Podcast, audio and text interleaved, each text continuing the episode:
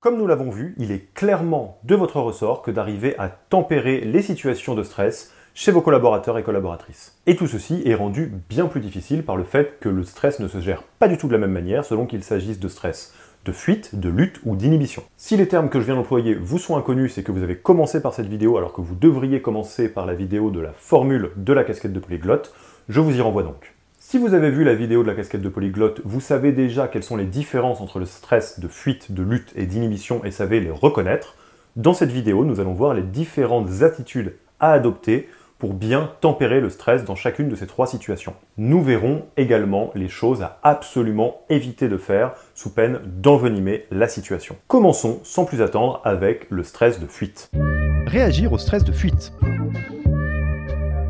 Alors, quelles sont les attitudes à adopter et à éviter face à un collaborateur ou une collaboratrice qui se retrouve momentanément en stress de fuite? Nous allons commencer par les attitudes à totalement éviter sous peine d'aggraver l'état de stress de la personne. Tout d'abord, tout ce qui est de l'ordre de l'agression. Donc éviter de crier, menacer ou essayer de sanctionner la personne, ce n'est pas la bonne posture à adopter. Ensuite, tout ce qui est de l'ordre de la contrainte perçue va être extrêmement mal vécu par cette personne. Donc le fait de couper la parole, de juger, de se faire porte-parole de la réalité, mais également tout ce qui force cette personne à s'engager, donc demander des réponses rapides, poser des questions fermées, tout ceci va accroître le sentiment d'enfermement et de contrainte. En revanche, vous pourrez aider quelqu'un qui est en stress de fuite en vous positionnant comme un complice où on aidant cette personne à réfléchir pour trouver des solutions. Vous pouvez par exemple essayer de bien percevoir les enjeux et d'aider la personne à organiser ses pensées calmement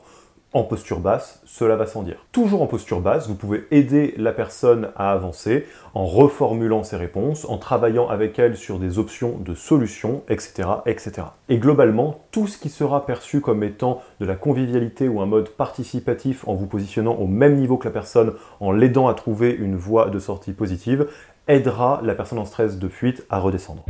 Réagir au stress de lutte.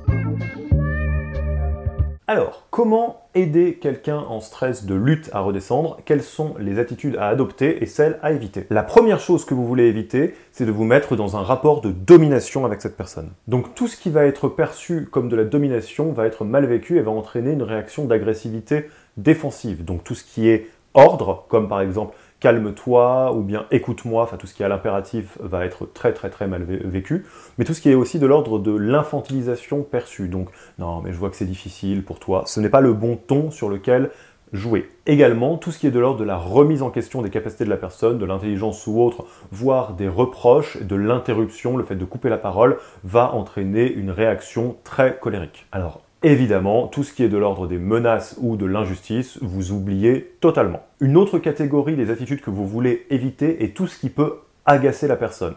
Donc quand vous vous montrez hésitant, imprécis, peut-être inefficace, cela risque de mal se passer. Donc l'idée, ce n'est pas de se mettre dans une logique de domination ou bien d'être à la merci de la personne, mais bien de se positionner calmement au niveau d'égalité. En fait, les gens qui sont en stress de lutte ont besoin de deux choses. Ils ont besoin d'être pris en considération, d'être écoutés et d'avoir un sentiment de justice sur ce qu'il se passe, puis de trouver des solutions pour sortir de cet état qui est désagréable. Donc la première étape est d'écouter très calmement, de tout prendre en considération et de noter avec justesse les torts partagés s'ils existent. Il faut impérativement éviter de rentrer dans une logique de vous justifier ou de négociation, vous êtes là pour essayer de comprendre calmement ce qui s'est passé et de noter les moments où vous avez eu tort et les moments où la personne a eu raison. Donc tout ce que vous pouvez faire pour mettre en valeur la partie de l'histoire sur laquelle la personne ne se trompe pas va lui donner un sentiment de justice qui va l'aider à redescendre. En termes de champ lexical, tout ce qui est direct, simple, juste et qui va droit à l'essentiel sera très bien perçu. Et rappelez-vous toujours que la personne qui se met en stress de lutte ne se met pas dans une logique d'agressivité mais bien de défense. Il y a bien un problème pour la personne. Aussi, une fois que vous aurez calmé le jeu en étant à l'écoute et en essayant de comprendre calmement ce qui se passe, il faut impérativement aller jusqu'au bout des choses et vous mettre dans une logique de trouver des solutions. Parce que si vous vous arrêtez à la logique d'écouter en disant oui, oui, je comprends, sans avoir aucune conclusion, la personne ne pourra pas redescendre du stress de lutte, car elle n'aura pas de conclusion positive à cette problématique. C'est comme si vous avez admis qu'il y a un problème sans essayer de trouver une solution, ça ne fonctionne pas pour la personne en stress de lutte. Donc, une fois que vous avez bien pris le temps d'évaluer la situation, discutez avec la personne, faites des propositions, mettez-vous dans l'action, toujours en faisant du ping-pong avec la personne en stress de lutte pour voir si elle est d'accord, si elle a envie d'essayer. Ça donnera l'impression que vous êtes en train de faire concrètement quelque chose pour améliorer la situation. Nous avons vu le stress de fuite et de lutte, il est temps de passer maintenant au stress d'inhibition et de voir les choses à faire et à ne pas faire vis-à-vis de ce type de stress. Réagir au stress d'inhibition.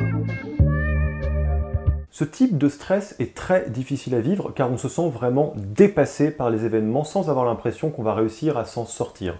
Aussi, la première chose que vous ne devez pas faire, c'est nier l'état de la personne ou minimiser cet état de stress d'inhibition. Ainsi, punir le découragement ou inciter au courage ou à la volonté de dire non mais reprends-toi, ça va bien se passer, ne fonctionnera pas du tout et va meurtrir la personne. De fait, vous ne pouvez absolument pas secouer quelqu'un qui est en stress d'inhibition sans le brusquer et le meurtrir, ça ne fonctionne pas. La personne a l'impression qu'elle ne va jamais y arriver, donc si vous la secouez, ça ne va pas bien marcher du tout. Au contraire, vous l'accablez encore plus. De même, vous ne pouvez pas essayer de lui expliquer rationnellement que ça va bien se passer, du genre non mais t'inquiète pas, ce projet il va bien se passer, c'est facile, regarde tout ce qu'on a déjà fait, etc. La personne n'est pas en état d'entendre des choses pareilles. Et bien évidemment, l'état de stress d'inhibition étant tellement décourageant, éviter toute envie de créer de l'autonomie chez la personne. Ce n'est pas le moment, la personne est précisément en train de vous démontrer qu'elle n'y arrive pas tout seul ou qu'elle a l'impression qu'elle ne va pas y arriver tout seul. Donc ne l'abandonnez pas, ne laissez pas de l'autonomie, ce n'est pas le bon moment, on verra ça à un autre moment. En fait, les bons comportements à adopter vis-à-vis -vis de quelqu'un qui est en stress d'inhibition se trouvent du côté du care et de l'empathie.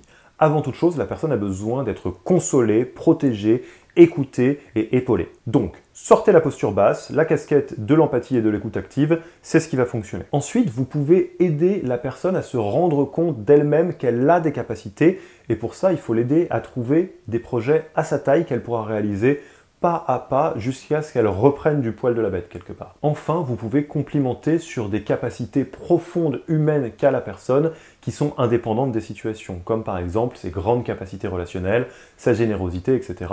L'idée, c'est de réintroduire un peu de confiance en soi dans la personne vis-à-vis -vis de choses qu'elle ne peut pas réfuter, même en situation de grande difficulté. Conclusion. Comme vous le voyez, il est crucial de faire preuve de beaucoup d'empathie et de bien connaître les différents types de stress pour réagir de la bonne manière dans la bonne situation et aider les membres de votre équipe à réduire leur niveau de stress quand la situation est tendue, voire à sortir des conflits. Ceci étant, sans surprise, ce qui va évidemment compliquer l'exercice, c'est que vous-même avez des émotions et que vous n'êtes pas immunisé au stress. Ceci étant, quand il s'agit de la gestion de votre propre stress, il y a deux pistes que vous pouvez lancer pour le réduire de manière durable. La première stratégie consiste à réduire votre exposition au stress d'une manière générale. Donc ça peut passer par éviter les sources extérieures de stress, comme sur l'organisation générale que nous avons vu dans les chapitres sur la casquette de capitaine, mais également par un exercice qui est bien connu et qui fonctionne extrêmement bien, la méditation. Nous n'allons pas rentrer dans les détails de comment méditer dans cette formation, ce n'est pas exactement l'objet. Pour autant, si vous vous demandez par quelle boule prendre et par où commencer, nous vous conseillons fortement de commencer par de la méditation guidée, qui est beaucoup plus facile. Il y a plein d'excellentes applications qui font cela. Au sein d'Yaniro, nous on aime beaucoup l'application Headspace qu'on vous conseille d'aller explorer pour vous lancer dans la méditation, que vous soyez ceinture blanche ou déjà ceinture noire. La deuxième stratégie qui fonctionne très bien est de prendre le temps d'observer les types de stress auxquels vous êtes le plus souvent exposé, qu'il s'agisse de fuite, lutte, inhibition. En effet, on a plutôt tendance à avoir des styles préférentiels de stress, on est câblé comme ça, et essayez de comprendre ce qui vous fait redescendre, la manière dont vos collaborateurs et collaboratrices doivent prendre en compte votre état de stress pour aller dans le bon sens et vous aider à en sortir. Au final, vous êtes un être humain comme les autres et ce n'est pas une mauvaise idée que d'essayer de comprendre votre propre notice et de la donner aux membres de votre équipe pour qu'ils vous aident à sortir de cet état déplaisant. Enfin, si vous voulez aller plus loin dans la compréhension du stress, de comment ça marche et de ce qui peut être fait pour éviter les situations de stress ou gérer relationnellement le stress, nous vous invitons à consulter l'excellent ouvrage de Jacques Fradin, oui, encore lui, qui s'appelle L'intelligence du stress. À vous de jouer, il n'y a plus qu'à prendre le temps de bien comprendre les différents types de stress et à vous tester sur le terrain pour voir à quel point vous pouvez affiner vos réactions en fonction des niveaux de stress et des types de stress de votre équipe. Comme d'habitude, utilisez la communauté et vos crews pour travailler, faire différents tests et expérimenter, partager vos échanges sur le terrain. Moi, je vous dis rendez-vous dans une prochaine vidéo et en visio.